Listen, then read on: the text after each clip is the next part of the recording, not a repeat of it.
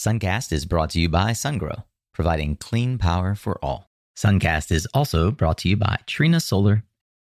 Hey there, solar warriors. I'm Nico Johnson, and this is Suncast. Each week, I pull back the veil on the life and business insights of clean tech entrepreneurs building the most noble and impactful companies of our time. I hope what you learn from this conversation is a catalyst for your own growth. So thanks for tuning in, and welcome to our tribe.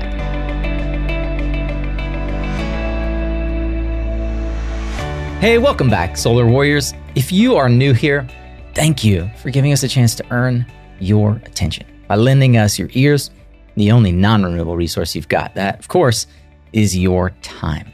I'm so grateful, and I promise to give you a return tenfold. Today's entrepreneur is an Argentinian who has spent the last decade atoning for the sins of his past 20 years servicing the oil and gas industry. Martin Pochtaruk has 35 plus years of experience managing infrastructure and innovation across Europe and the Americas. Today, we're going to dig into the career path that led him to found a company many of you may be aware of. If you're career searching, you should certainly become aware of. It's called Heliene, and they're based in Canada. They become one of the premier Bloomberg Tier 1 suppliers of solar panels to the United States. And I've long wanted to hear the story of how Heliene is challenging the solar industry status quo. Martin's going to dig into it today, but he's also going to dig into what brought him to the point where he decided that he needed to atone for the previous career. Look, I hope that you're subscribed to Suncast. If you're new here, I hope that we earn your subscription, because we've got more than 625 episodes just like this, digging into clean energy founders' stories and startup advice to help you along your path to building a career with meaning. For now, let's get ready to tune up your skills, solar warrior, as we dig into another powerful conversation here on Suncast. I have been in the solar industry for almost 20 years myself. As many of you know, I've worked in the solar module manufacturing side of the business for nearly half of that, two different companies, two completely different applications. When I say that I understand the solar module side of the business better than any other, it's categorically true. And I've long wanted to better understand one company north of the wall, as we might say, that has bedazzled and sort of confused many in the industry about kind of who they are. How big are they ever going to get? And are they going to be able to compete, and how and why? I am super happy to have Martin on the show today. And without further ado, Martin Pochtaruk, welcome to Suncast. Thank you very much for having me. It's a pleasure to be here with you today and with all your listeners. Man, it's been a long time also since I've had the pleasure of interviewing someone else from Latin America. And, and I think you might be the first Argentine. I'm not sure 100% on that. Oh, no, not true. Alejo Nobody's Lopez was perfect on. So okay. You're the second Argentine, but it's good company nonetheless, right? Alejo from Next Tracker. So we're going to kick things off today with a quote. I have rotating quotes on my desktop to inspire me, and there are ones that I literally have imprinted on my computer that give me this sort of daily dose of wisdom. So I'll share one, and then I'd invite you to share one as well as we kick things off. The first I'll go with is from Marva Collins, and it says, "Success doesn't come to you, you go to it." So Martin, I will invite you to either opine on that one as well as share a quote. Well, I think it's absolutely very true, because basically you need to make your path. Yeah. Nobody's making it for you, right? I was very lucky that my parents were very helpful growing up to pay for many things that I wouldn't have had access, and many other kids didn't have access. But then you need to do your part. Yeah. It's very true. And Martin, you shared with me that you also have a quote that you like. It's which is a very simple one, and when you asked me one, I don't know, I couldn't think of one fast enough. And I would say the Buzz Lightyear said, and we all remember, which is to infinity and beyond. Mm-hmm. And besides this being silly about it, what it means is that we need to continue growing. Right. And I used it this morning was picked up by Reuters not too long ago, a couple of weeks ago. We're planning on building a couple of more lines. And this morning we were, at a meeting discussing the design of what we call Minnesota Line 3. However, we're installing the replacement of Minnesota Line 1. So I use the line, to Line 3 and beyond, nice. Just adopted it, right? Because basically it is, while we're working on something, we all need to be planning on what comes next. It's true. It's true. Well, we're going to start with something that you've been working on for more than a decade now. And I'll back into it through the meta question. How would you describe the problem at a high level that you've created Heliene to solve? With a purpose, right? So everybody talks about, the company's mission and the company vision.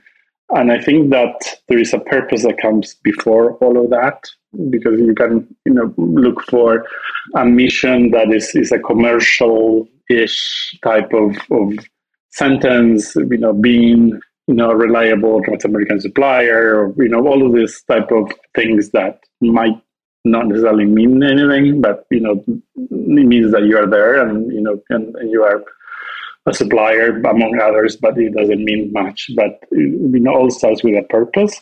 And for me, 13 years ago when I started working, from the idea to closing the financing to start up the company, and we're talking about March, April 2010, the purpose comes from an Old Testament intention, and that from Hebrew it translates into what are we doing to make the world a better place, and it's called Tikkun Olam.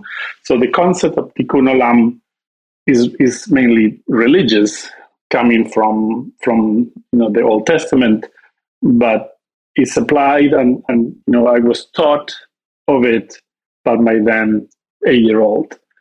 Which, what he came as he was learning about it is, what are you doing that to make the world a better place? I don't know when to get emotional, but I can't help it. I love it. Right? Because it is a very strong thing when your kids come and ask you, right, what are you doing to make the world a better place? And, believe me, I wasn't doing anything.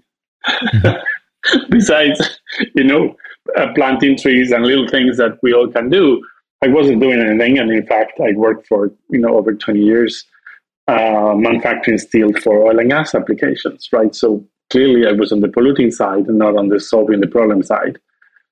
And so the purpose of Heliene is Tikkun Olam. The purpose of Heliene, and, I now hear it from very young employees, right? So in the last 2 weeks, our company shot for us a series of little videos to use on recruiting of operators for the factories. And I heard it from an employee that has not been in the company more than 6 months, saying, helping the world one solar panel at a time. And this young man is 22 years old. And when I heard him say it, then we realize that is working. Thank you. That's very beautiful. I remember when you first shared the concept of Tikkun Olam, I got goosebumps, and they're back. I found an article that I'll share in the show notes. I want to read a little bit from it. It's from Brandeis University, and the heading is "The World is Broken, so Humans Must Repair It: The History and Evolution of Tikkun Olam." It says today, Tikkun Olam, and it talks about how before 19th century, it was a relatively obscure term, but today, Tikkun Olam, Hebrew for, quote, repairing the world, is ubiquitous. Many American Jews consider it a cornerstone of their Jewish identity, a key reason that they're committed to making the world a better place. I encourage everyone to go read that, because it's, first of all, a phenomenal article, and it speaks to what I believe is a core motivation, not only for myself, but many who have identified the growth of renewable energy as a way that we can contribute, a way that we can help to heal a broken world, a broken process. Mm-hmm. And, one of the things that I get into all the time with my friend Mark LaCour over at OGGN. I love the guy, and he's a staunch advocate for healing the world, but very much in the OG oil and gas camp by design. Is that, you know, we have everything that we currently look at, and most things that we currently look at as modern amenities, thanks to our ability as humans to harness fossil fuels, right? So we're fools.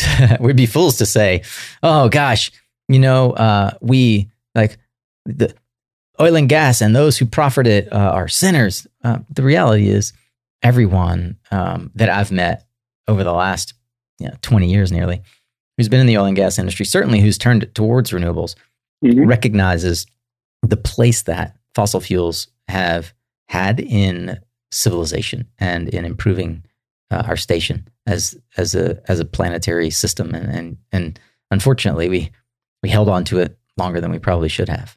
And the change is coming, right? And change is good.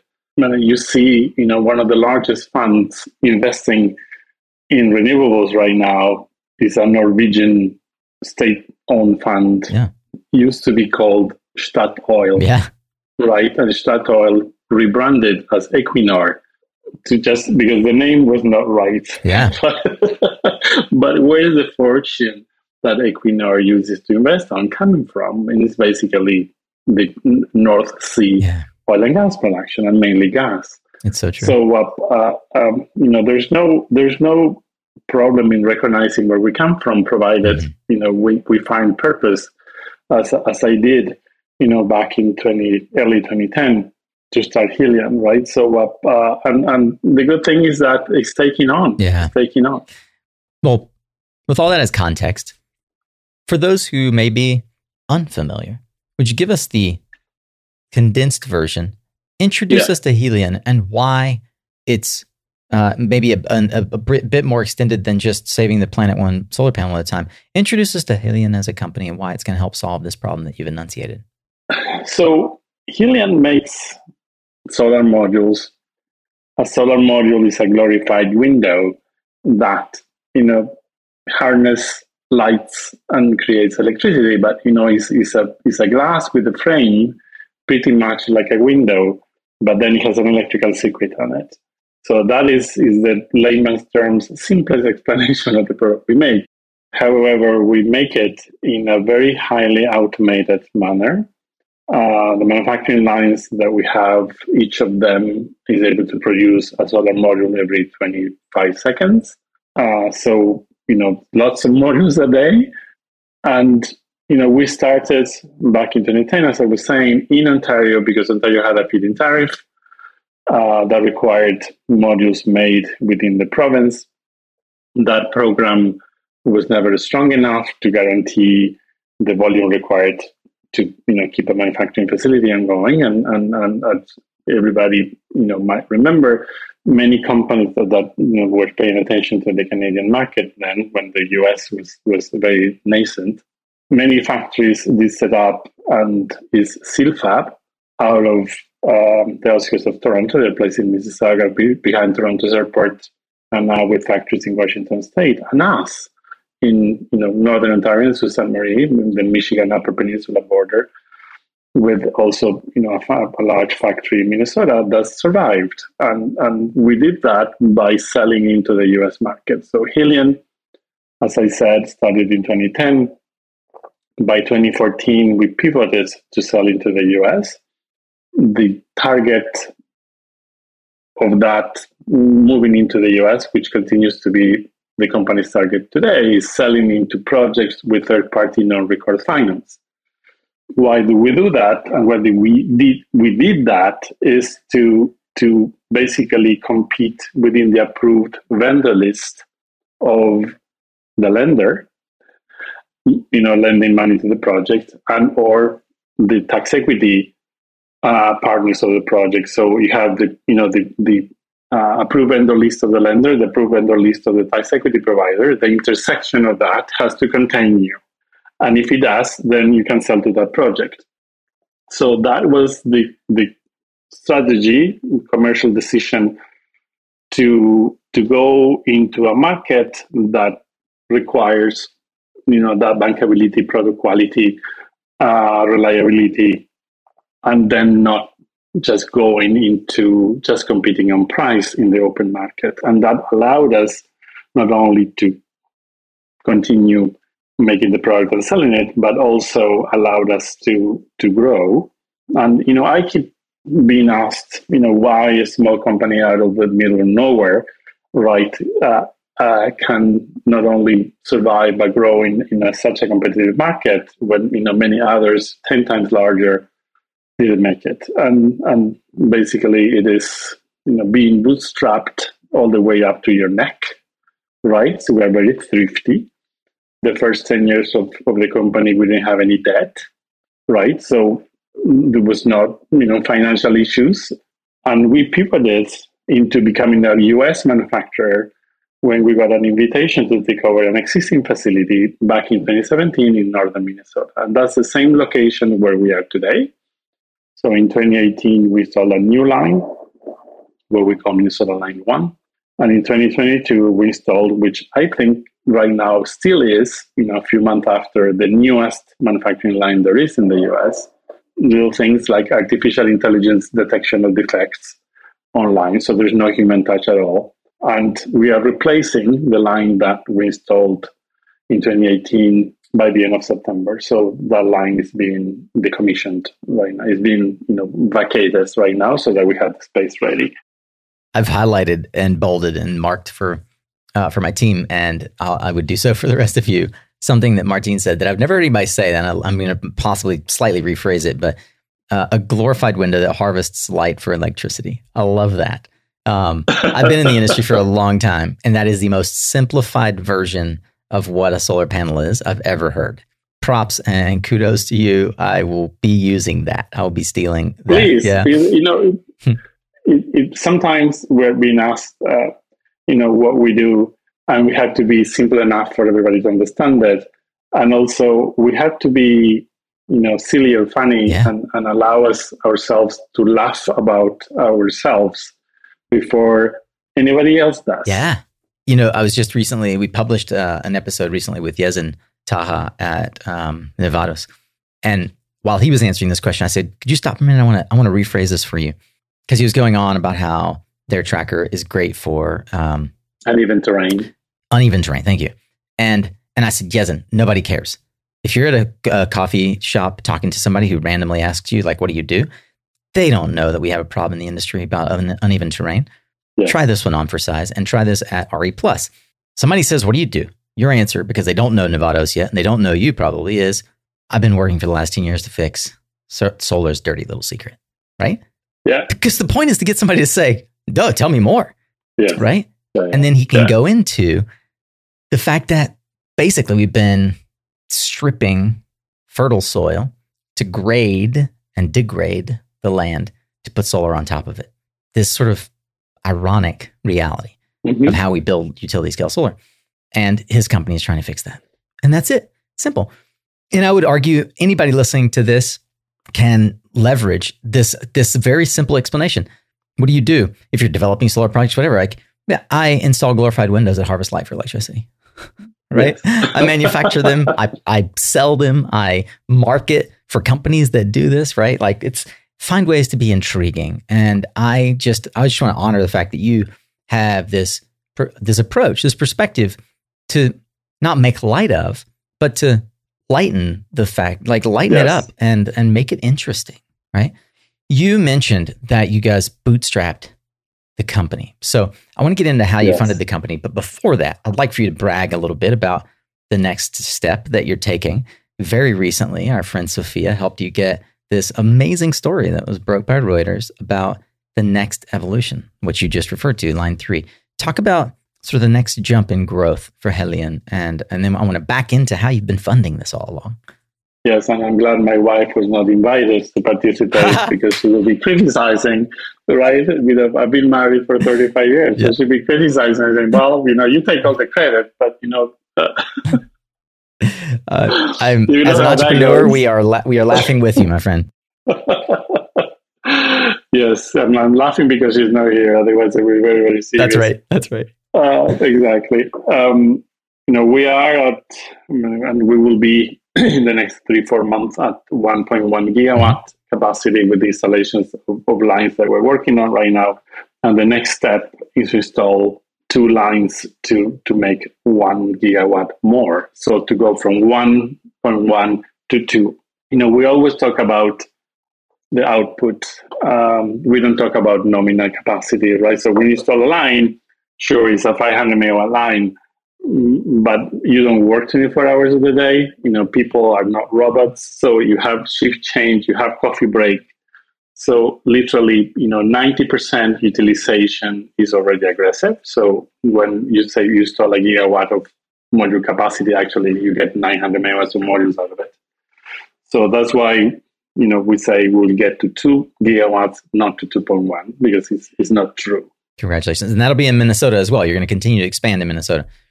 Correct. And I want to save for a little bit later the whole, like, why Minnesota? I want to get into that in a whole section that we talk about. Is there any other state in the country? I love it. As a Canadian, you're perfectly as an Argentine Canadian, you're perfectly right to ask that question. I always, you know, laugh and make a joke because we're in the extreme northeast of the state. We're just outside of Duluth in what is called the Iron Range. Mm. So it's very far up, but still south of the border. Mm-hmm. So when we are, and I am with officials, with elected officials of the state or the governor or whoever it might be, you know, they always say, and I correct them because we used to say, you know, we thank Heliene for coming up. And I said, no, coming down. Yeah. We're coming down.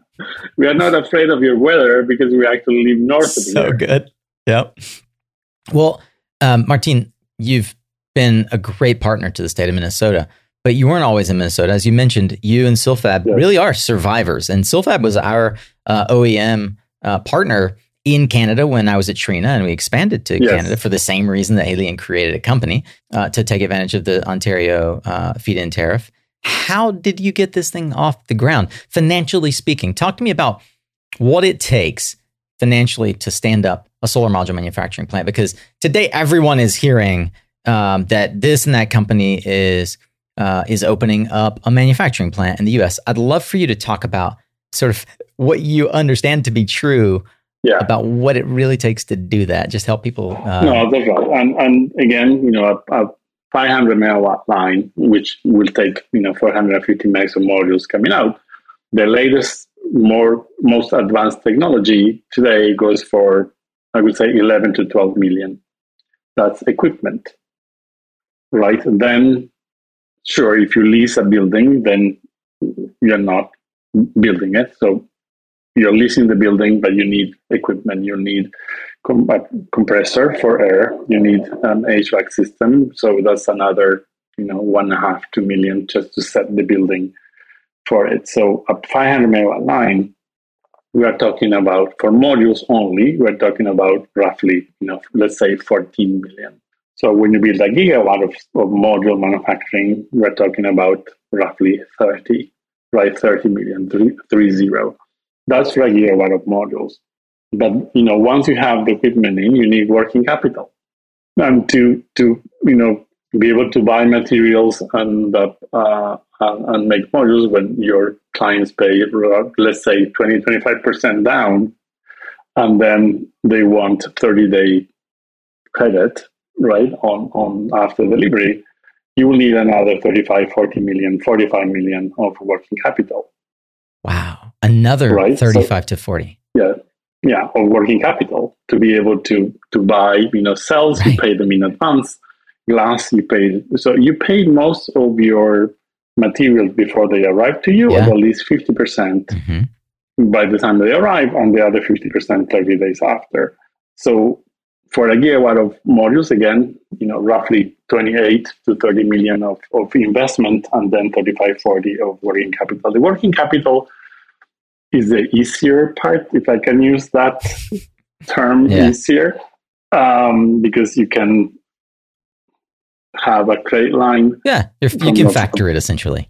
That's right. So, you know, a banking institution of sorts, whether it's a fund, which we use in our case, and we're very proud of it, and we have a great relationship with our working capital provider, and I'm not allowed to say anything different.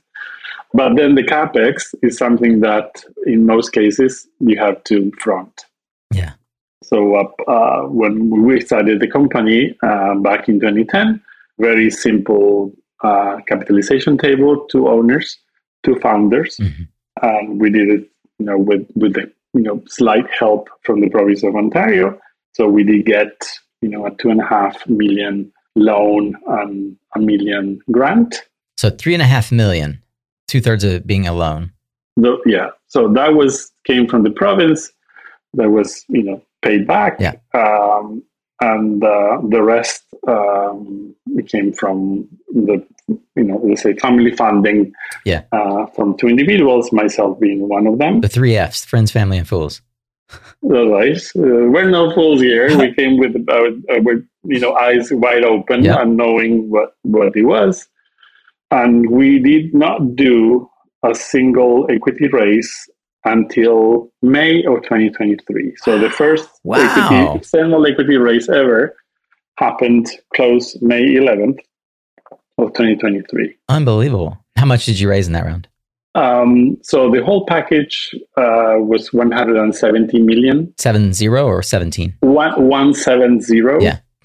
$170 million, for which the largest contributor is a fund, New York and Houston based, that's called Orion Infrastructure Capital, OIC. They were mentioned in the Reuters article, and actually, you know, Reuters wanted to check with them that I was saying was true, and it is. Nice. And it was checked, but fact-checked by Reuters. So Orion became an investor as well as the lender. Congratulations for going 13 years without having to take really outside capital. That's tremendous. And it sounds like for the extra gigawatt, if I'm doing the numbers right, it's about 70 million US to stand up a gigawatt plant. If you're conservative, then you raised about 100 million extra. What's the extra 100 million going to go to? So that paid the debt in part, paid entirely. So part of that money paid entirely the losses that we had in between 2018 and 2021, right? So 2018 was a bloodbath because we were a Canadian producer and the Trump administration imposed the 201 safeguard, as you might remember. So then the product made in Canada had to pay duties, and we had contracts, and we were losing money by supplying. With every module, we were just shipping money. Yeah, attaching a $10 bill to the back of it. That's right, exactly. With every pallet, and they were $20 bills, by the way. Yeah. Sorry. So we pivoted. So that catalyzed the investment. So in 2018, we became a U.S. producer. We understood that we had to become a U.S. producer to be on the side that, you know, the federal administration wanted, an offset with the U.S. product, U.S.-made product, the Canadian product that we couldn't sell. Yeah, makes sense. Because of costs. Are you comfortable with disclosing how much, or in a range maybe, you personally invested? A lot of folks I think they would benefit from it. And as an entrepreneur, I'm just genuinely curious. Yeah, certainly. And this is something that the investment bankers are using, right? Totally. As we're working to raise another $25 million before the end of the year, before the calendar year 2025. So when you look at what was raised by the founders in that period of time, we're talking about roughly $55 to $57 million US, right? So it's not Canadian dollars, it's US dollars. Man, that's tremendous. So, you know, I always say that, you know, 10 years ago, I was 25 years younger. And I mean it, because basically this is what the solar coaster does to you. Yeah. And to the chuckle moment we had earlier of your wife saying you always take the credit. Any entrepreneur knows exactly what you're saying. Of course, because basically you're betting the farm. That's right. The family farm, right? And the cows and the dogs and everything. Yeah. No, not the dogs. That everything but the dogs. Right? Martin, you'd never bet the dogs. No, it's true. And my kids, but not the dogs. Yeah, I'm gonna use that as a way to segue. Actually, I think that's a great place for us to segue to kind of to your background, your family, and how you grew up. And I want to start with something that you said to me that I'll never forget. You, it's burned into my mind. You said, "I always remember faces, but never names, unless it's a dog. I always remember dogs." Tell me about your affinity for dogs. Well, I grew up in a small town. In Argentina, where dogs were loose on the street, yeah. So you have. I mean, my parents had 3 dogs, right? And I was given my first dog, that was my companion when I was 5 years old, and I was told you need to look after him, clean after him, feed him, mm-hmm. And in fact, when I started grade 1, I was walking to school, and he walked me to school every day. And then ran back home. Wow. And when I was coming out of school, he was waiting for me at the corner, just sitting at the corner, wagging his tail. That's a classic Lassie story right there. It is, but he was a Jack Russell. Oh, lots of energy. Super clever. And he would come with me to my piano lessons for 12 years and lay down under the piano. Yeah. And then he went everywhere with me. Yeah. So I grew up knowing, from being a kid, everybody's dog's names, even if I didn't know their family name, right? And to this point, because I do walk my dog and friends. So, if generally I'm looking after other people's dogs because we have a lot of space. And if I'm not looking after other dogs, when I go for a walk in the morning, I pick up a Labradoodle from across the street and a boxer from around the corner, and I take them all for a run. No way. You like to run? And if you ask me, what the family name of the boxer, I know the owner's name Ron, but I have no idea what his wife's name is or what the family name is. Wow. I just go and pick up Kyla. Kyla is my friend. That's beautiful. Mm. You mentioned growing up. Thank you for that. That's really beautiful. You mentioned growing up in Argentina. I know that you were in Buenos yes. Aires. Take us back to that period of time, because I feel like a lot of, particularly North Americans, probably aren't very familiar with the epoch of time that you grew up in Argentina. Talk about what was it like for you and your family in Argentina, and growing up, I presume, as Latinos typically are, was it a close-knit family? And talk a bit about the nature of that family that led you into your schooling and career choices. I'll let you just run with that. Yeah, of course. Thank you. So my dad, who passed away 7 weeks ago, right? So my dad died at almost 94. Wow. And he was at work until 2 days before dying at almost 94. Wow. He was an entrepreneur and he started a company. So all 4 of my grandparents were immigrants. So Argentina is very similar to the US, very similar to Canada in the sense that most families are, coming from immigration, unless you are First Nations, of course. Yeah. And a huge influence from Italy and Germany in particular, thanks to World War II, right? Yes, and Spain, right? Argentinians. Around 55% of Argentinians are from Italian ascent. So that has changed our language to the point that we speak Spanish with a very strong Italian accent. So I'm a rare Argentinian in that sense because I have 0 Spanish or Italian blood. So my grandparents on my father's side, they came from what now is Belarus, but they were Ukrainian from origin. So my last name Pochtaruk is an Ukrainian last name. So they were Ukrainian Jews, and they went to Argentina in the late 1920s. My dad was born in Argentina, being the youngest, but the rest of his siblings came from Eastern Europe, being little kids. And then on my mother's side, my grandparents were French. And my mother was also born in Argentina. They went to Argentina as just a young married couple in the late 1920s. So Basque French, so very hard-headed on my mother's side, and I have her to blame. That's Southern French, right? It is on the Spanish border. Yeah, on the Spanish border. Just for people who aren't familiar, it's the Basque country is on both sides of the border. Is on the French side and on the Spanish side. Basques, they don't want to say that they're Spanish. They're independent. They're just Basque. Yeah, that's right. Anyway, then, I grew up in a family, being my mother being a Roman Catholic, my father being a Jew. We grew up with no religion whatsoever because they both respected their origins. But my mom, having attended nuns school from grade 1 to grade 12, she was anything but Catholic by that point, of course, like most people. But the scars on the back of her hands to prove it.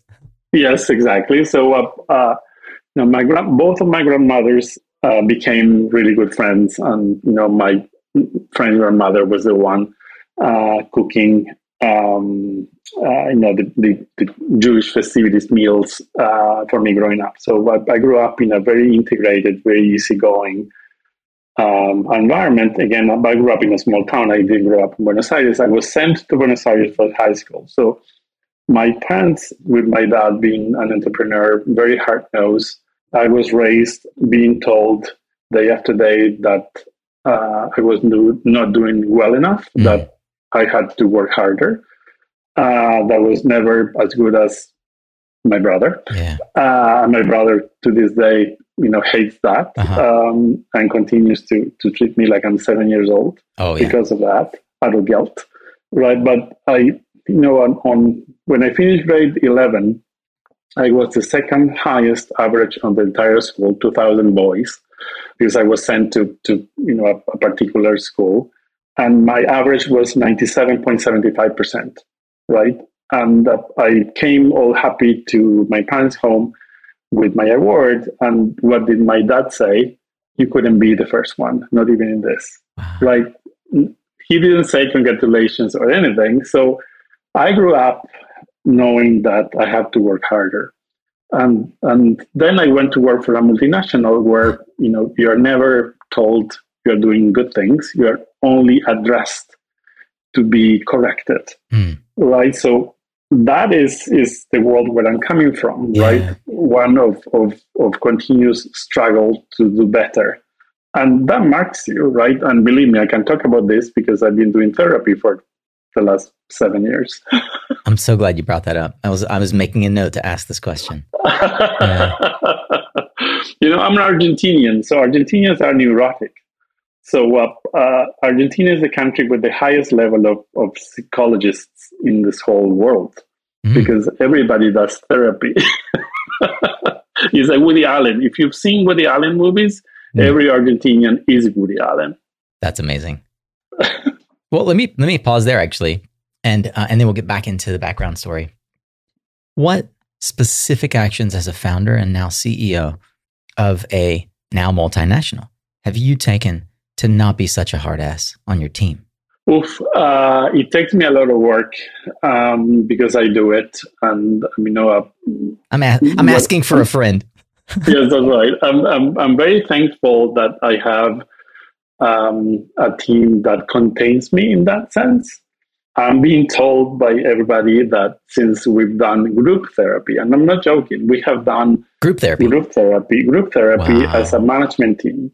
And we started this in 2019, so it was pre-pandemic, just to ensure that that we can talk about everything. And we started working on who we all are individually and how we better complement each other. And the result of this is that we have an extremely good working relationship, extremely open when everybody supports everybody. Mm. Right up, which is great. And I'm told, right, every time the Mr. Hyde comes from my Dr. Jekyll, right? I'm told to back to go to my corner, right, and think about my words because I wasn't before, and that was in this day and age where everybody has grown. Being told good job, even when it wasn't a good job, right? You have to be cognizant of the expectations of everybody from the management point of view. And I was always extremely critical and extremely harsh. to the point of being abrasive. And I can identify with that. And then I had to learn to think twice, to not open my mouth to say. Don't say exactly what you're thinking when you're thinking it. Yeah. Yes, exactly. So that has been a change for me from my background, right? So there are other places, especially as a Latino. Yes, there are other places on earth where that is common, right? And being, I grew up in a family of Russian Jews where, basically when you say, well, what does that mean? Is, well, if you know, because everybody is closer, if you know an Italian family and they're very loud, we were the same but louder. Yeah, competitively loud. But yes. Their family competition is loudness. Yeah, it is. Yeah. And then everybody's hugging everybody and telling everybody what to do. Yeah. Right. So that's the cultural, my cultural background. Right. So I can appreciate. So being a Southern, it's also a family sport. That my wife, whose family mostly comes from kind of a different culture, but still from the South, a little bit further north. Father came from Ohio, like very reserved. And she was in culture shock hanging out with my family, for sure. But one of the things that I appreciate about my family, and then also my having spent so many years in Latin America, and I see this in my my Eastern European friends as well, the capacity to follow multiple conversations at one time, is amazing, and it's a skill that can be learned. You have to give an opinion on everybody. Yeah. Yes. Yeah. Anyway, I digress. I look forward to talking more about that in one of our three conversations when I see you, when I finally meet you in person, hopefully in Vegas. So I have a question for you that I'm eager to learn the answer for. How many languages do you speak? Properly, we say five. Right? Five languages? Yes. Okay. Because I grew up. Tell me about them in the order that you learned them.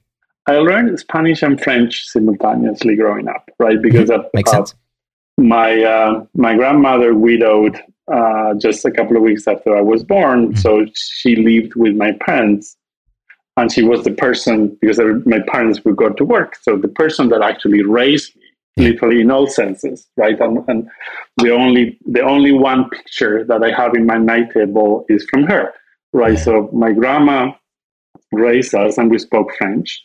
So French was the language inside of the house. Spanish was the language outside of the house. So many, of us that grew with immigrant parents and grandparents, we learned the language that they spoke to us. So, and then I was sent to school in French, right? So the school I went to was in French and in Spanish, right? So courses were in French, courses were in Spanish. So I grew up speaking those two. When I was in grade 7, I had to pick up a third language to learn in school. Right. And, most kids would tell their parents, and the parents did choose English. Right. Well, I didn't tell my parents. I chose it myself and didn't tell them anything. So, and they weren't very interested in what I was doing anyway, so I could choose and get away with it. Your dad was an entrepreneur. Right. So, exactly. I chose Portuguese. Which in Argentina, what you learn is outside Brazil. Is what they speak in Brazil. So let's call it the language of Brazil. Portuguese say that is a different thing. Correct. And when you know the grammar, and I studied at the time where we were drilled on grammar all the way to grade 12. So when you know the grammar of Spanish and French, Portuguese is very simple. It's a walk in the park at that point, yeah. Yes, it is. So, and that's why I chose it. I was plus, nobody will ever need English, I heard you say. Well, it's when I was a kid, and again, go back to the mid-'70s, there were two forces in the world, right? And when, in the heights of the Cold War, right, there was, English and Russian, right, as languages around the planet. And I studied Russian, right? So I studied Russian. I cannot say that I speak it, but I studied Russian to be able to read, right? Because books in Russian were much cheaper than books in English or any other language, because the Soviet Union made that available for everybody in the planet outside of North America, right? And that was their way to... Yes, well, because you grew up here, right? It's true. So I learned, Spanish, French, Portuguese to that point. Then I started university, I studied physics. And by the third year, the books were in English or in Russian. Oh, wow. In university? Books were not in university. So the books were, when you were, beyond the third year, the books were not in Spanish. So you had to resource to the books that they were sold in either English or Russian. I didn't speak either. So the first year, my parents, were always well off, right? My parents were wealthy. So they had someone buy books in Paris. And I'm talking about 1983, 84. So FedEx didn't exist, right? Yeah. So how do you get them, right? So they got somebody to bring them to the French Ministry of Foreign Relations and send it to Argentina with the embassy staff. Wow. And and my parents were ashamed of pulling that favor, but I had for that year the books that I needed for school, but they told me you need to learn English immediately. Right. So I started at age 21. I started learning English, right? And I basically was going every day for an hour, 5 days a week, to a place where, outside of North America, you have this. Oh, lots of, places where you go to learn a language. So this was a British school that had graduates from Oxford that they would be changed every 2 years, so they never had the opportunity to learn Spanish. So they could only speak to you in English, and that's how I learned English in an accelerated fashion, so that I could use the English books. But every theorem, because I studied physics, every theorem that has a name, if you read it in English, it has a different name if you read it in Russian, because basically they were parallel, studies and schools about things. So I studied Russian for 3 years. At the same time, I was studying English so that I could have alternatives, right, on what book to read, and particularly because books in Russian were, a third the price as the books in English were. Yeah, I just want to put a pin in that for a second. It's such a classic entrepreneur trait as well. You've studied two different languages at the same time that you were in university so that you could have alternatives. Yes. Well, I just love that. I mean, it makes you just such a shrewd businessman too. And then, let's say English, I properly learned that Russian, I didn't use it then. Mm-hmm. So I didn't use it until I was working after university. Yeah. That I used a little bit, but let's say we have Spanish, French, Portuguese, and English at that point. Then 4 years after I started working, I was transferred to Northern Italy for work as part of a takeover team. So I was literally parachuted into a 4,000 employee factory where everybody spoke Italian. Period. Yeah, this is still for Algoma Steel, the company you went to work. This was for Tenaris. So the first 15 years of work, I worked for the Argentinian multinational. Right. Tequins is the mother company. Tenaris is the company specifically that was paying my salary, and then I had to learn Italian. Right. So my wife, we had a toddler at that point. So my wife went to university to learn it. She's a mathematician, so she's a very methodical person. But I just learned it by listening and repeating, right? So I had to work in Italian, I had to write, read, and speak. So within 3 months, I was in. Amazing. So French, Spanish, Portuguese, English, Italian, and then reads fluent Russian. Can handle Russian. I read it. I mean, I speak it like Tarzan, right? I cannot conjugate verbs. That's like my Portuñol. I thank you. That's actually, so I love how this gets us to the point where you're working for this multinational in Italy and effectively creating products for the oil and gas industry. Have you been curious about utility scale storage? Sungrow's revolutionary liquid-cooled solution is revolutionizing the storage landscape. Its built-in DC to DC coupling, combined with other features like a higher energy density and 3% slower battery degradation make it a robust solution that companies nationwide are choosing. You can learn more about this innovative solution by Sungrow by visiting mysuncast.com/Sungrow. Hey, pardon the interruption, but I wanted to just let you know how much of an impact you have on Suncast. Yeah, you. Thank you for clicking play. Without you, this show is just me shouting into the void. But there's still people who don't even know about Suncast. I know. I can hardly believe it myself. But that's where you can help me yet again. There's a simple way that you can show some love and help others discover the show.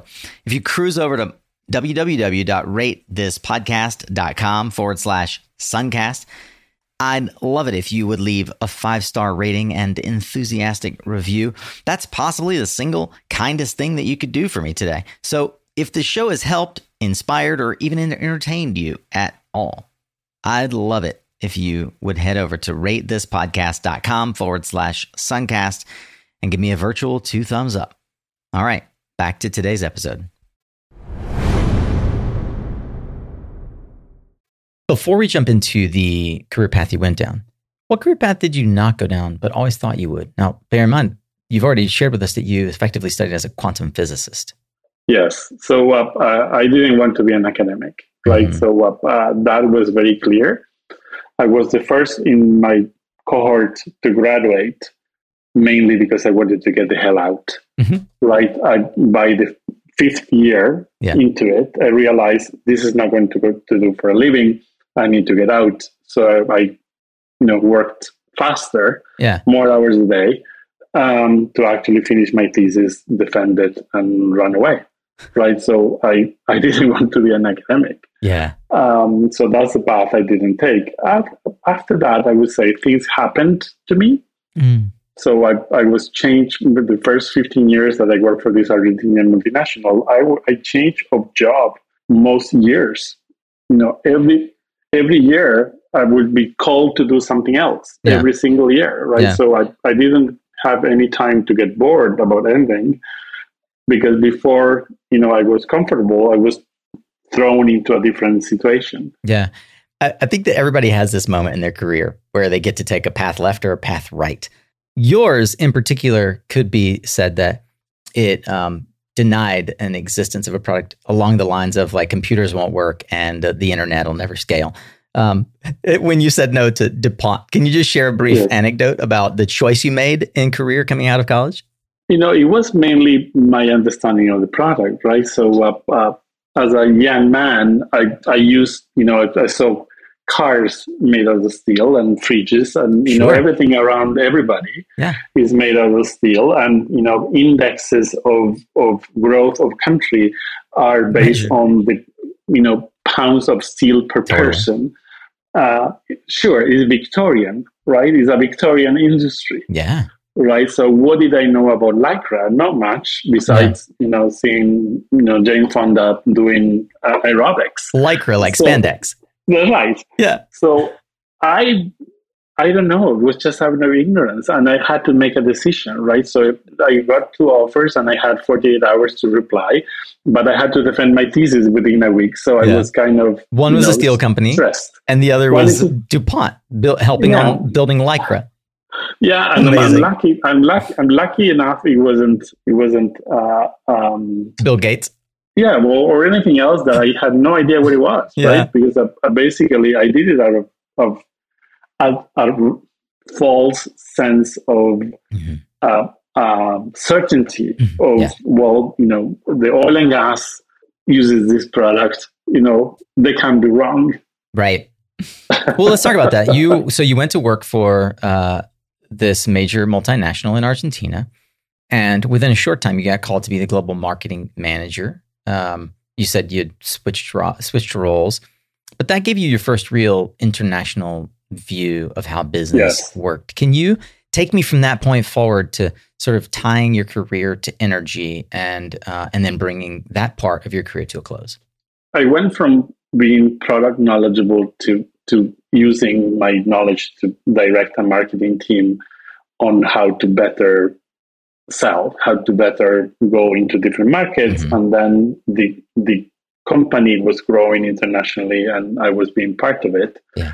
So the mergers and acquisitions part came in, the trade cases right came in, whether it were trade cases in Europe, yeah. trade cases in the US. So I started being exposed to, you know, becoming a local manufacturer to be able to close markets to your use and things like that. And then, you know, moved to the US to set up US manufacturing capacity or Canadian manufacturing capacity.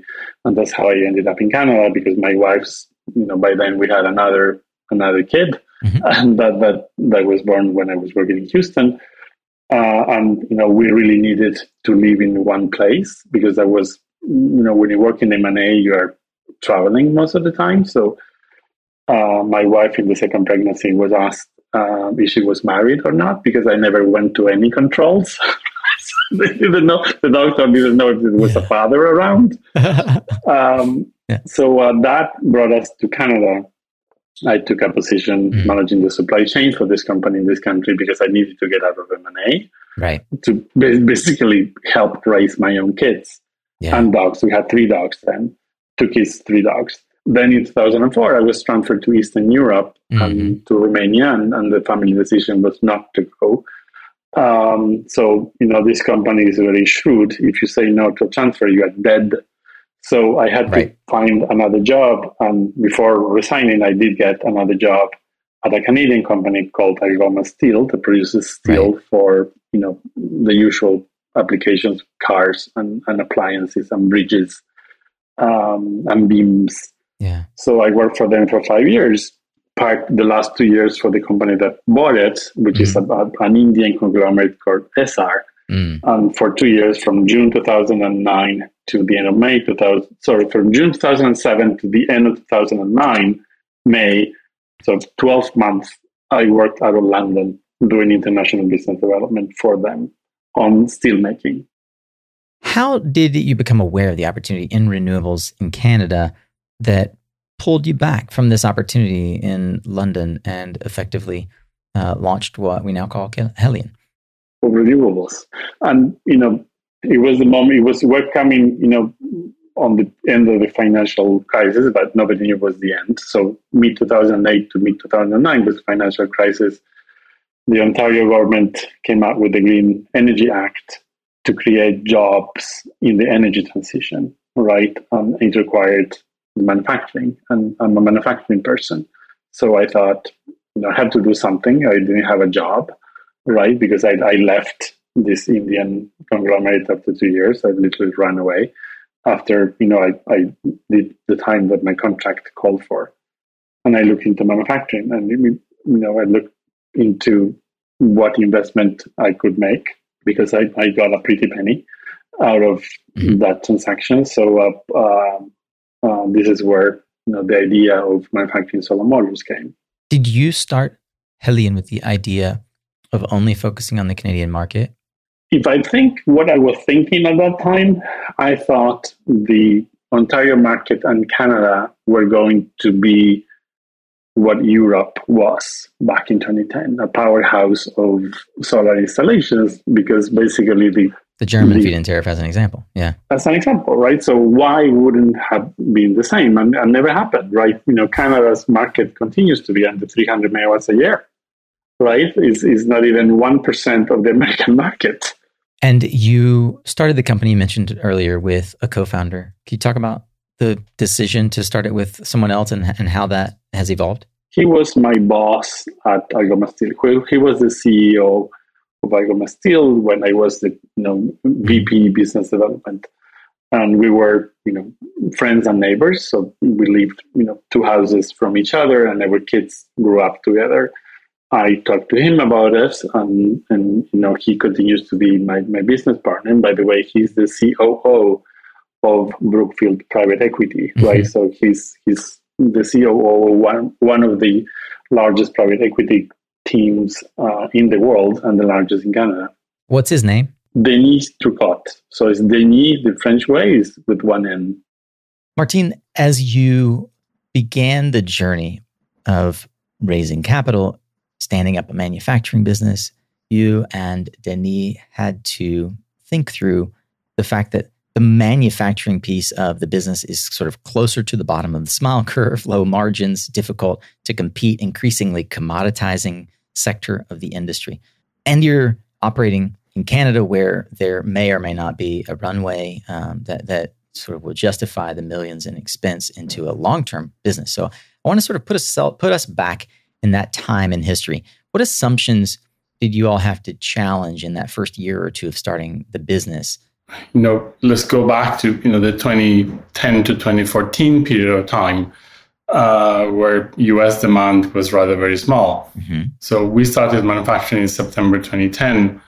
And that was a period where Germany, Italy, Belgium were pulling every module that was made in the planet. Actually, you know, think about that. We started manufacturing in Ontario and actually exporting to Europe. So that was our first market. You know, the first, I would say, 6 to 9 months of manufacturing, modules were shipped from here to Hamburg, to Antwerp, and to Genoa for installations in Europe, until the Ontario market actually started developing mid-2011. So from 2011 to 2014, Ontario was installing, you know, enough within the domestic content requirement that those contracts had to absorb the capacity of our factory. But what we knew but by early 2014 is that that domestic content was going away. Mm. That domestic content was contended at the World Trade Organization, and the Canadian federal government told the provincial government that has put together that requirement to shut it down. So we knew we had, you know, a bit of a runway for a couple of years, because actually contracts for the Ontario feed-in tariff were installed all the way to the end of 2017. However, we needed to move elsewhere. And that's when we started working, supplying modules to projects in the US with third-party non-recourse finance. So lenders will have their own independent engineering companies to approve the hardware. So, and then, you know, the second piece to that is that these projects under already, you know, using investment tax credits had tax credit suppliers. So there were two lenders, if you want to, or two stakeholders analyzing the bankability of the product, the lender and the tax equity supplier. So by doing that, we never competed in the open market just on price, but we went to compete within the approved vendor list of the lender and the tax equity supplier and the intersection of those two. So the list was never too long, and that allowed us to carve a niche, right? That those are the clients that, you know, many of them we continue selling to 10 years after. So it's masterful the way you just answered that question. Thank you. I said, what challenges did you have? What assumptions do you have to challenge? The assumption that Heliene had to challenge was that you were, as a module manufacturer, forced to compete on price alone. You're forced to be a commodity, right? And I circled, underlined, and highlighted, as you said it in the outset, that you survived by selling into the U.S. market, targeting projects with third-party non-recourse finance in order to compete in the AVLs of lenders and or the tax equity partners. Correct. Now, the question in my mind and probably others, how, when, where, like, how did it become clear to you that was a key strategy? Can you put me in that? It was the difficulty to get it, right? So nothing is easy. Nothing in life is easy. You know, learning to walk is not easy. You know, teething and getting teeth from your gum is not easy, right? So everything in life for humans is not easy. So when you look at, okay, what are the barriers of entry into a certain portion of the market, mm-hmm. and you know, sweat it through, to get in, then you say, okay, this is not for everybody, yeah. right? You know, having modules do 2,000-hour damp heat. Damp heat, yeah. Testing is not for everybody. I mean, think back 2013, 2014. Right. You had to have a well-defined bill of materials with the right encapsulants, et cetera, et cetera. So if you have a high-quality product, right, that is able to sustain reliability that now is a bit more understood, and there's a bigger group of people within it, that's what allowed us to get into the smaller portion of the market. Yeah.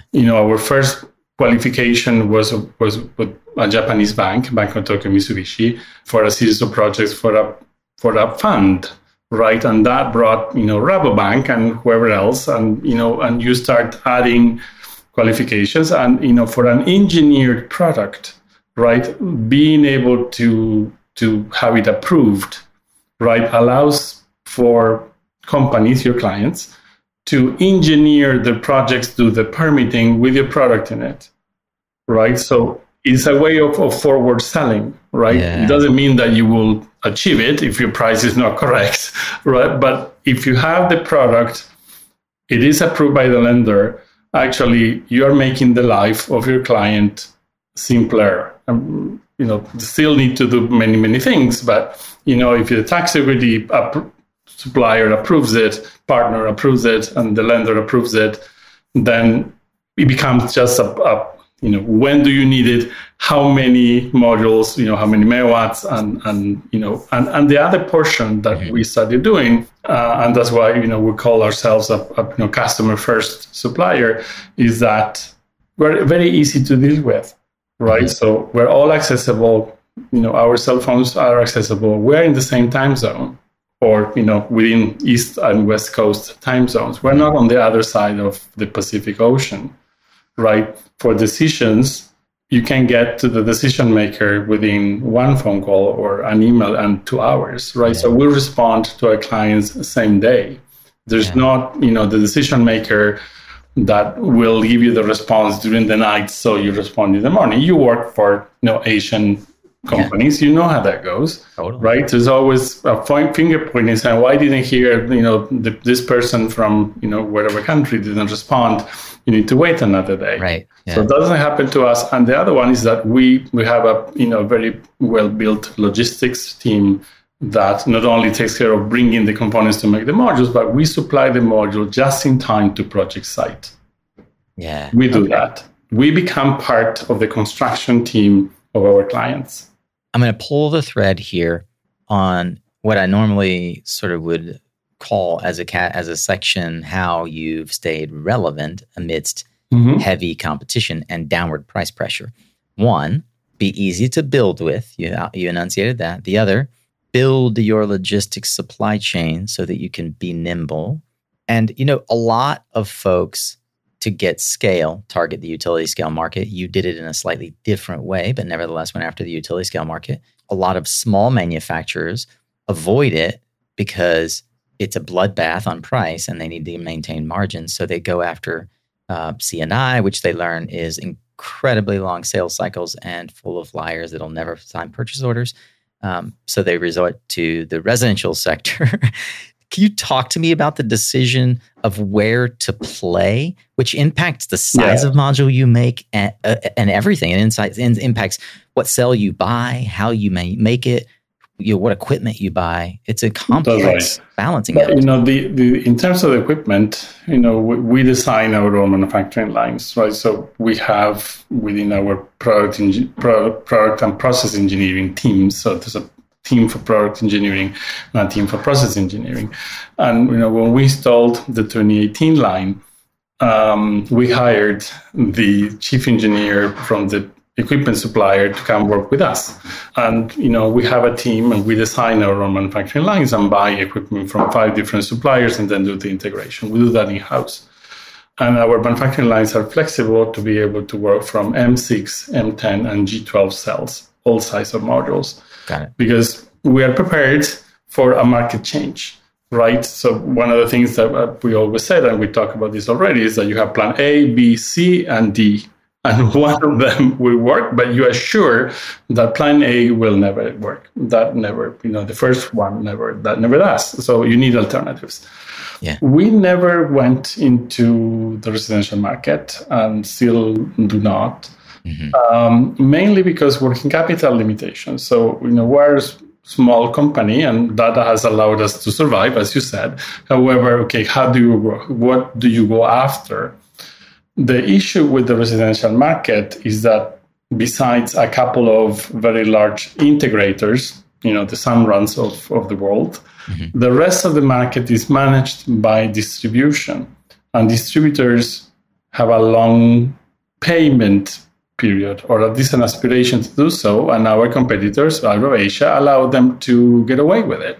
So, we sell with a prepayment and payment at a maximum 30 days after delivery, besides or inside the approved credit of the client under the receivable insurance. So we sell with receivable insurance. We have to have receivable insurance, and we sell within it, within its limits. Distribution wants to pay 60 days after receipt, right? And no prepayment, zero down, net 60. And we were never able to afford that. So that was what created the limitation itself. So we never went after that market because we couldn't afford it. That is, I'm loving this. This is a clinic on strategic thinking about where you can. But sometimes there's no strategy. Just life limits you, right? That's true. However, I'm arguing here that you made a very conscious decision about where you can and can't compete. And far too often we see entrepreneurs try to go after everything, right? There's value in saying no. And to knowing where you can and cannot compete, where you should and should not expend resources. Now, you've done a couple of things that are counterintuitive. One, not approaching the residential market at all. Two, deciding to build a manufacturing plant and then double down on that manufacturing plant in Minnesota. Yes. Let's talk a bit about how that came about and your decision to stay committed to Minnesota in light of what I'm certain could have been an abundance of opportunity from a tax advantage perspective in other states that are courting manufacturing right now. Talk about the sort of first how Minnesota came into view. You mentioned it a little bit earlier, but and then the sort of the relationships and the decision to double down. Back in 2015, we started selling into the Made in Minnesota program, and that might have been 5-6% of annual revenue, but it was a very profitable niche, right? And modules for that program had to be finished in the state.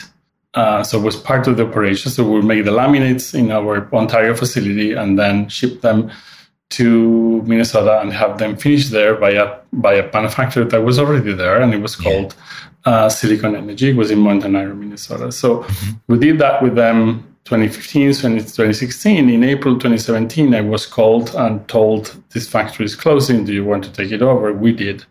Within 3 weeks, we had the company incorporated, the employees rehired, and we started, May 1st, we started operating that line because it was a profitable piece of the business. So we took it over. So, I generally don't say no to opportunities, right? You have to learn where to say no, but to opportunities, I always say yes and look into it. And figure it out. Yeah. You figure it out. And if it is, profitable or has the ability to become profitable, then you do the work and grab it and run.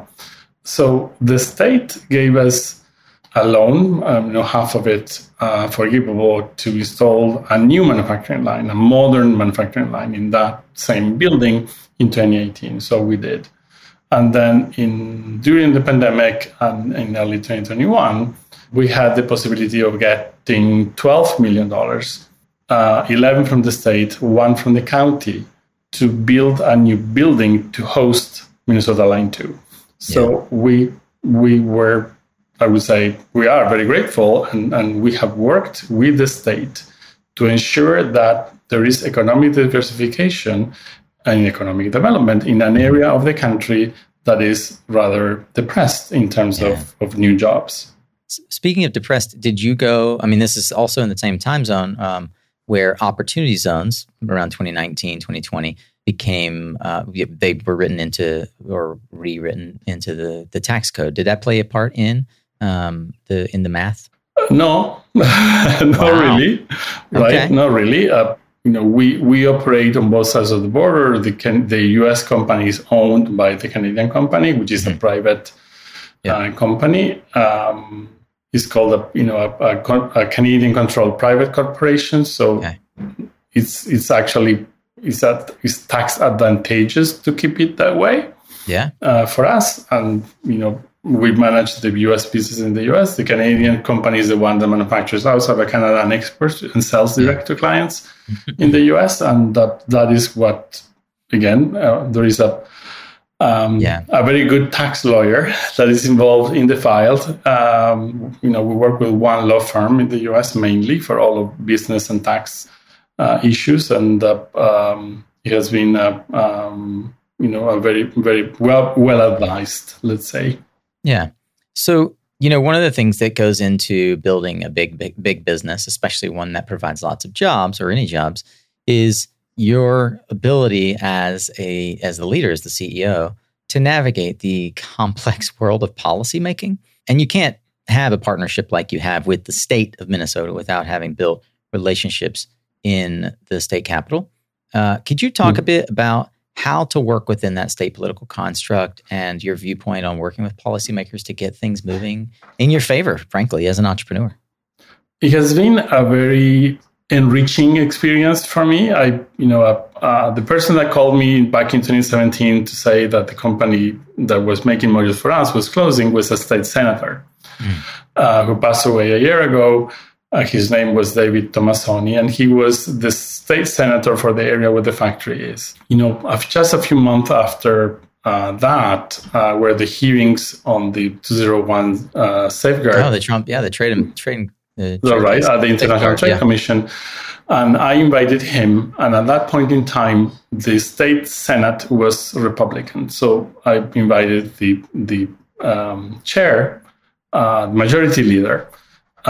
His name is Paul Gazelka, a Republican, and I went with both of them. And, by being with them... You went to Washington? To Washington, D.C. for the International Trade Commission hearings in early December of 2017. Oh, cool. Yeah, okay. And I saw how they worked together and actually how they grew up together and how, Tomassoni, being older, was actually a bit of a role model for Gazelka, and he, talk about that and how the families were friends because of that. And what I saw, now is a bit more straightforward in terms of timing and speed of resolution on issues, because both the House, the State House, as well as the State Senate are Democrats, as well as the governor.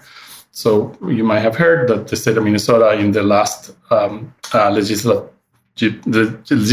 Congress session passed a record number of environmental law. Right. Minnesota has pledged to be net zero by 2040 as a state. Yeah. But what I have seen in the state in particular is that the bipartisan work works. Right, yeah. That there is a cohesion of every member of the House and every member of Senate to get things done for the betterment of the state. And that's amazing. And that's the way it should be everywhere. But sadly, it's not, as we all know. Yeah. But, in Minnesota, if there is horse trading that is needed, it will happen and results will be obtained. And that is wonderful. My assumption is that the proximity to Canada is important for you all as a Canadian company, but obviously, like big Asian companies, big European companies have manufacturing here in the U.S., so they choose states based on whichever one courts them the most. Mm-hmm. How important has that proximity to Canada been for you, being based in Minnesota now?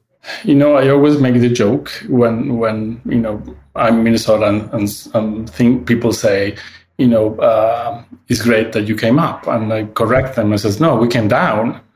Right, because there are too many people that actually go down to Minnesota, going south. you know, we were called in. It wasn't a choice day one. And then we made the best out of it. You know, we have tried. And again, you know, we are installing more lines and we're doubling down on our Minnesota bet in 2024 and beyond. And that has been, if you want to, after looking at other states, we'll look at Michigan, we'll look at the Carolinas, and we'll look at, you know, Florida, where we ran a factory for a short period of time and literally ran away from.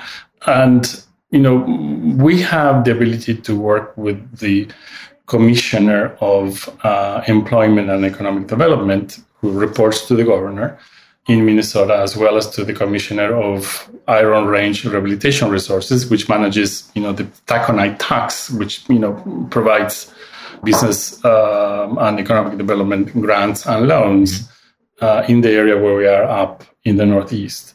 So we have a track record that allows us to talk about what's next and what can the state provide as support for what is coming. And I think that is very important because basically we don't need to use brokers. We don't need to use lobbyists. We just talk for ourselves based on what we've done. I'm glad that you brought that up. And it would take a lot longer than we have to unpack. If anybody listening is curious about what to dig deeper into what it looks like to work with state commissioners, I did a 3-hour interview with Reagan Farr from Silicon Ranch. And a big piece of Reagan Farr's story is how he was the state commissioner. And they effectively did this on the other side. And they brought, I think it was Hemlock or Vocker to Tennessee, convincing them that they would sell 300 megawatts of solar. And they've done something like 10x that. So it's fascinating that, you know, folks try to sort of brute force a lot the business case when subtle, almost like Jedi-like understanding of policy can be a bigger lever in the business, right?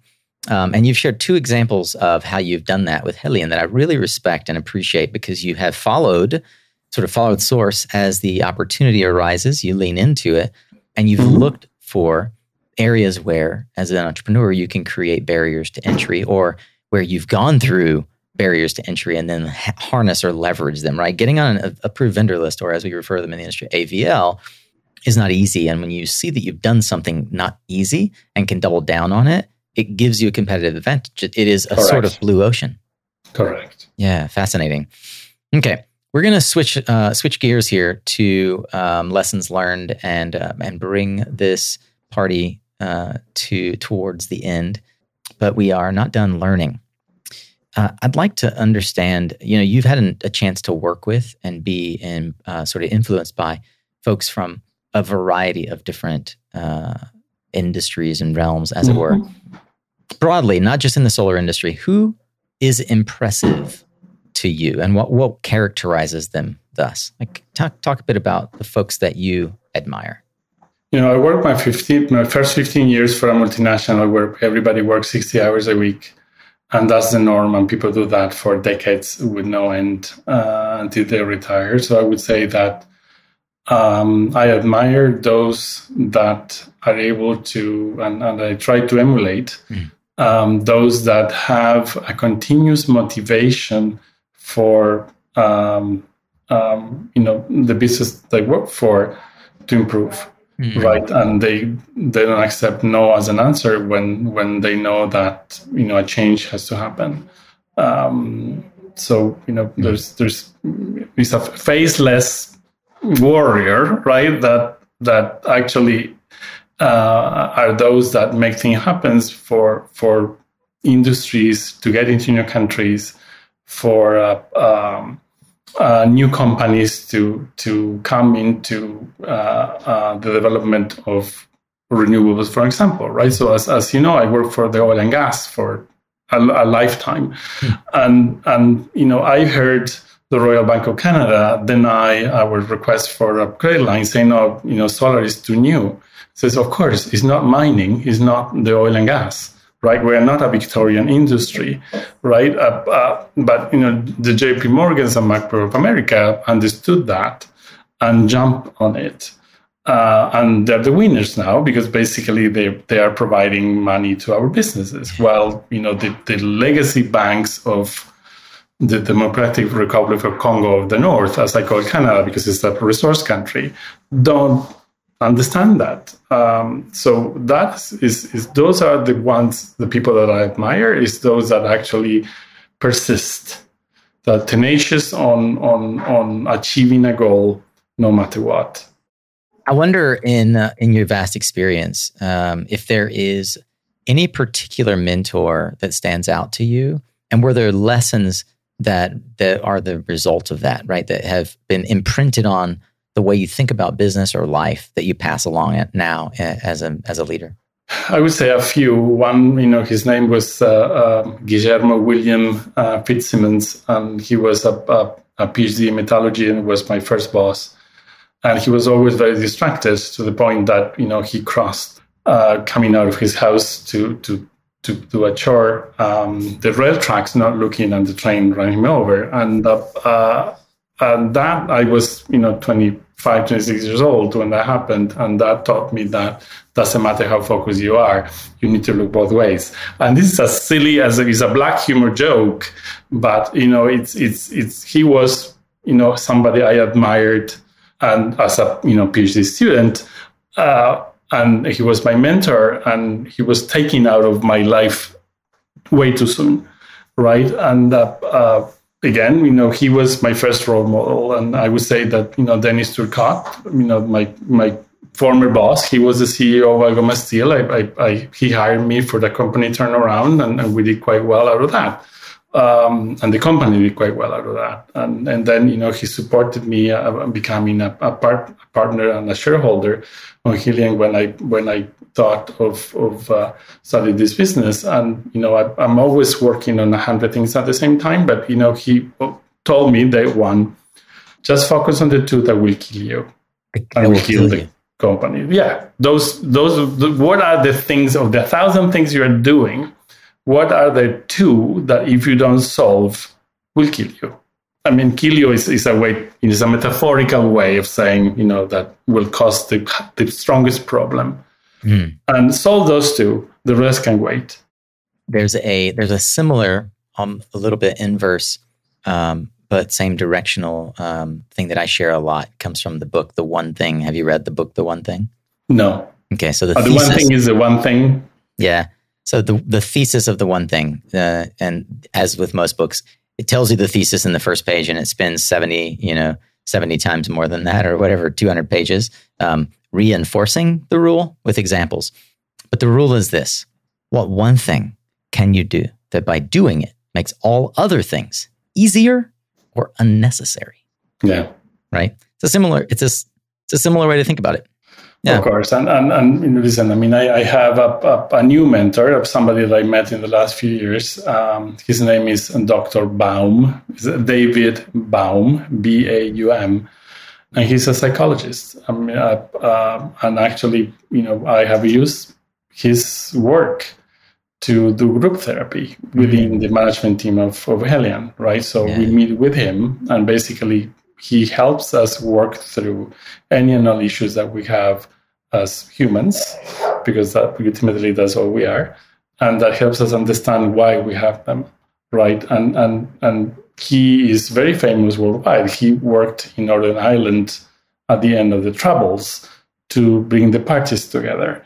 So he has worked with many, you know, very well-known leaders to help them understand their own limitations. And as a neurotic Jew myself, right, having that type of support is very important. So that's Dr. David Baum, B-A-U-M, is that right? Yes. Okay, fascinating. There's more than one Dr. David Baum, so I'm going to look for...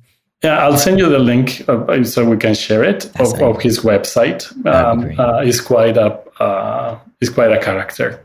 Thank you. He's based in New Hampshire. Thank you. I've been really, I would say, profoundly impacted, surprisingly, didn't expect, with the level of intentionality, both in business building and then in character building that you've infused into the business of Heliene. Thank you for sharing that. I think it takes a lot of courage and insight to actually to be comfortable with sharing that? By making ourselves vulnerable. Yeah. Right. We can, intentionally. Yeah. Right. We can make our counterparts, particularly at work, feel comfortable with being themselves. And I think that is extremely important. Martin, it takes an incredible amount of discipline to build the career that you've built, to build the kind of companies that you've built. Could you talk a bit about your personal habits? In particular, I know that you are very structured in the way that you organize your time. Can you walk me through that? Certainly. So, I have the advantage of having grown up kids, right? When they were little, I did travel a lot. And I'm reminded of that by my wife most days, because I always worked 7 days a week and taking very little time off. So I'm not exercising as much as I should. I used to run 3 times a week. I used to do spin classes or go on the bike ride, 3 times a week. I rarely do one. I do still go for walks 3 times a day, and that's the fact that I have a dog and I'm looking more often than not after 2 or 3 more. So this week we had 3 dogs in the house. One of them is ours, so I go for a walk around 7:30 in the morning. Most days I work from home, so we go out at lunchtime, generally on the phone with someone, and in the evening around 6 or 6:30 p.m. In the winter up here at that time is pitch dark. It's the middle of the night already. So they have we all were running with luminescent vests, with LED vests. But I try to, and I have my schedule organized in a way that all meetings, the internal meetings that happen every week, they are organized for Tuesdays and Thursdays. Mm-hmm. I don't schedule meetings on Mondays and Fridays. By midweek Fridays we'll have meetings, but I never do meetings on Mondays because I keep that time to actually work. Yeah. To actually be able, because in days like Tuesdays, I'm just, back to back from 8:30 until 6. Right. And then, I had to work. So that makes for very long days. So I always do my best so that there nothing is scheduled on those 2 days. And I'm able to be productive. Do you take meetings, though, on Mondays and Fridays, given that you have? Here's what I find. Folks will say, I have unstructured days on X or Y day, and that's my deep work day. And you have to be incredibly disciplined to not allow creep. Yes. Right? Because all of a sudden you've got this open day and somebody important says, well, I can only make Tuesday work, or I can only make Friday work.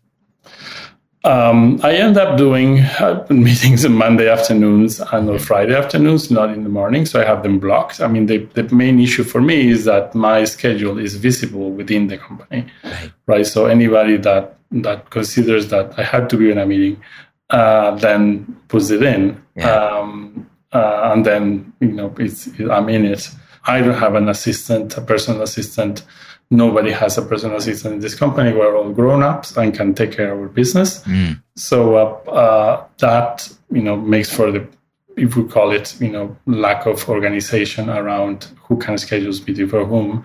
But, it's an open door policy company where, if somebody wants to have time to talk to me about something, it's always possible and it's always allowed. Is there anything else about how you structure your week that you feel helps you get leverage or get things done? I would say the fact that my wife is also a workaholic helps, because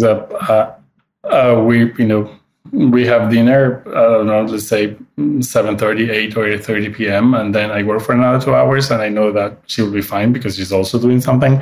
So and that helps that my kids are, grown up and they live really far away. Mm-hmm. So we have our, video meetings and video calls early in the morning and in the evening. But, I don't need to look after kids, and that helps. Yeah. I believe that readers are leaders, and the inverse is also true. Leaders are readers. And in the modern era, I only only listen to audiobooks. I ingest information that way. Yeah. So I consider reading as well, audiobooks and even podcasts. Is there any particular source of information, books in particular, that I like to lean to, that you have gleaned, life or leadership lessons from that you would share with our audience?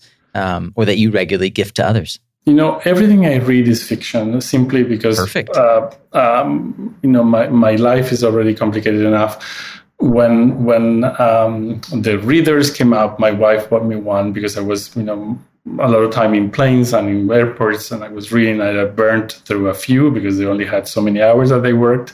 Yep. Then iPads came up, and I had one, for personal, for reading. And then I realized that I was in front of screens way too long and moved to audiobooks, right? Yeah. So I'm actually hearing at least 2 audiobooks at a time because I put them on.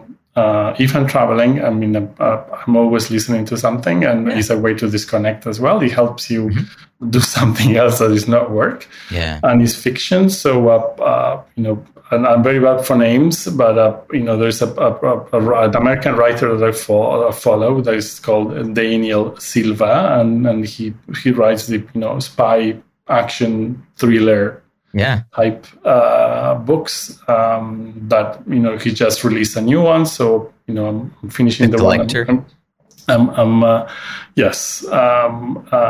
Those are his books. And so you try to get through Daniel Silva's books. Is he releasing like one a quarter? Some of these authors are incredible. No, it's one a year mainly. It has been one a year. I've been following him for the last 8, 9 years. Yeah, but I remember his name. But there are many books. Let me open the last one, the one that I'm listening. I'm very bad for names. That's totally fine. I'm going to link to danielsilvabooks.com a complete listing of his books because I had never heard of him, but I would love to know if I only pick one Daniel Silva book, because I often like to do fiction. I'll probably usually go to fiction once a quarter. My go-to, any book he releases, Neil Gaiman is absolutely going to read or listen to his books. American Gods got me hooked. So any Daniels. And City of Angels. There's so many, but the one that I'm hearing right now is a Spanish book. But actually, I'm listening to it in English because as an Argentinian, having a narrator speaking in Spanish from Spain is rather very annoying. The book is called Thomas Nevinson, but Thomas, like my son's name, T-O-M-A-S, Nevinson, N-E-V-I-N-S-O-N. And the author is called Javier Marias. Is there something that in particular about it that's captured your attention? That is different, that it transports me somewhere else, right? That while I'm listening to it, I'm not thinking about, the approved vendor list of Rabobank. Well, I'll note that just having pulled it up, it's the final novel from Spain's most acclaimed writer about a charismatic half-Spanish, half-English man who's recruited by British intelligence. So there you go. If you're looking for your next thriller, Tomás Nevinson by Javier Marias. Okay, that is wonderful. I'll drop in the link as well in our show notes. I have one question. I'm gonna wrap this in an unconventional way. The last several years have been tailwind for us. The IRA is the legislation we all hoped for, and few of us really believed it might come through. Right, Build Back Better. You moved into the United States before any of this policy came to fruition. Most would say, great, this is all progressive propaganda.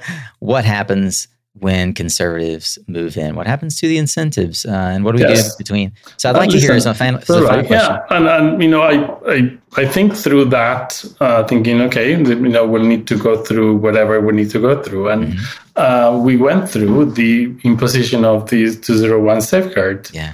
We pivoted to become a U.S. manufacturer, and we dealt with it.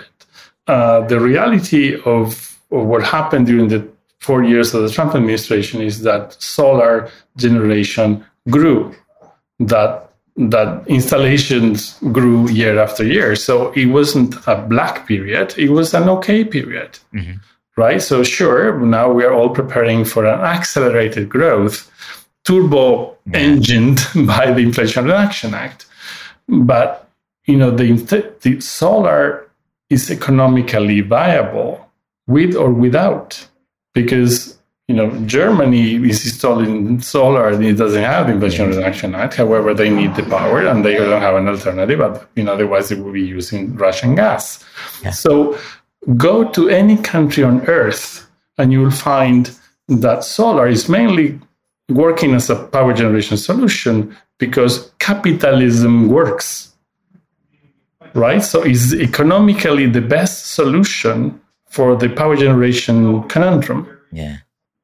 So as we continue investing and setting up manufacturing facilities and creating jobs and helping the economic development of the nation, starting from the county, the city, the county, the state, the country, we are proving that we are an industrial force similar to what, after the Second World War, other industries were, particularly on steel manufacturing and such, right? And manufacturing products and making fridges and making cars and making planes.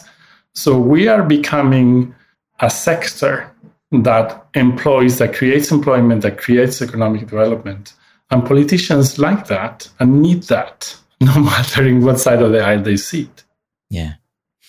Martin Pochtaruk is the founder and CEO of Heliene, a US-based solar panel module manufacturer.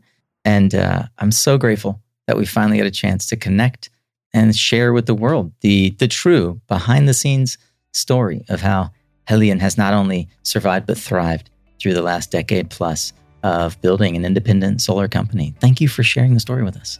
Thank you very much for inviting me. It was a great conversation. Thank you for your time and thank you for your interest. Woo! All right. Well, that is a wrap on one heck of an interview. Thank you. Mil gracias, Martin, por todo. Thank you so much to Sofia Fish Tank. Thank you to Martin for the gracious introduction to Heliene, to such an amazing entrepreneur. I have to say, and I hope that it could have been discerned from the interview, I didn't know much, to be honest, about Heliene. I certainly didn't know much about Martin, but this interview, more than most, maybe more than any in the Suncast canon, really changed my perspective on not only this entrepreneur, whom I didn't really know, but on the company that he created. There are so many different solar module manufacturers out there, and whether we like it or not, we create certain prejudice, certain perspective on one versus the other, mostly just out of ignorance. If you are in that camp like me and just didn't know enough about Heliene to respect them, friend, I think that today that has changed. You've made it to the end of a truly epic interview, one that I enjoyed, one that I learned from, and one that I hope you would say the same about. But really, I'd love to know, what were your biggest takeaways? In an interview this long, there are really so many that could be chosen. That's why we've tried to summarize them and leave you with some of the not only takeaways, but links to the many different areas that I found information ahead of doing this interview myself. Those can be found in the show notes, which I hope you'll take the time to peruse, along with other ways that you can engage with us here in the Suncast Media family, from having one-on-one clarity calls with me to having our team help you tell your story in unique and meaningful content production. Suncast Media is here to help revolutionize the way we tell the clean energy story. Join us. Thank you for being here and joining me along this journey of learning more about Martin Pochtaruk. You can join us each and every week, twice a week. Our Tactical Tuesdays are vignettes, deep dives into some subject matter experts, insights into how the industry works and what you should know about it.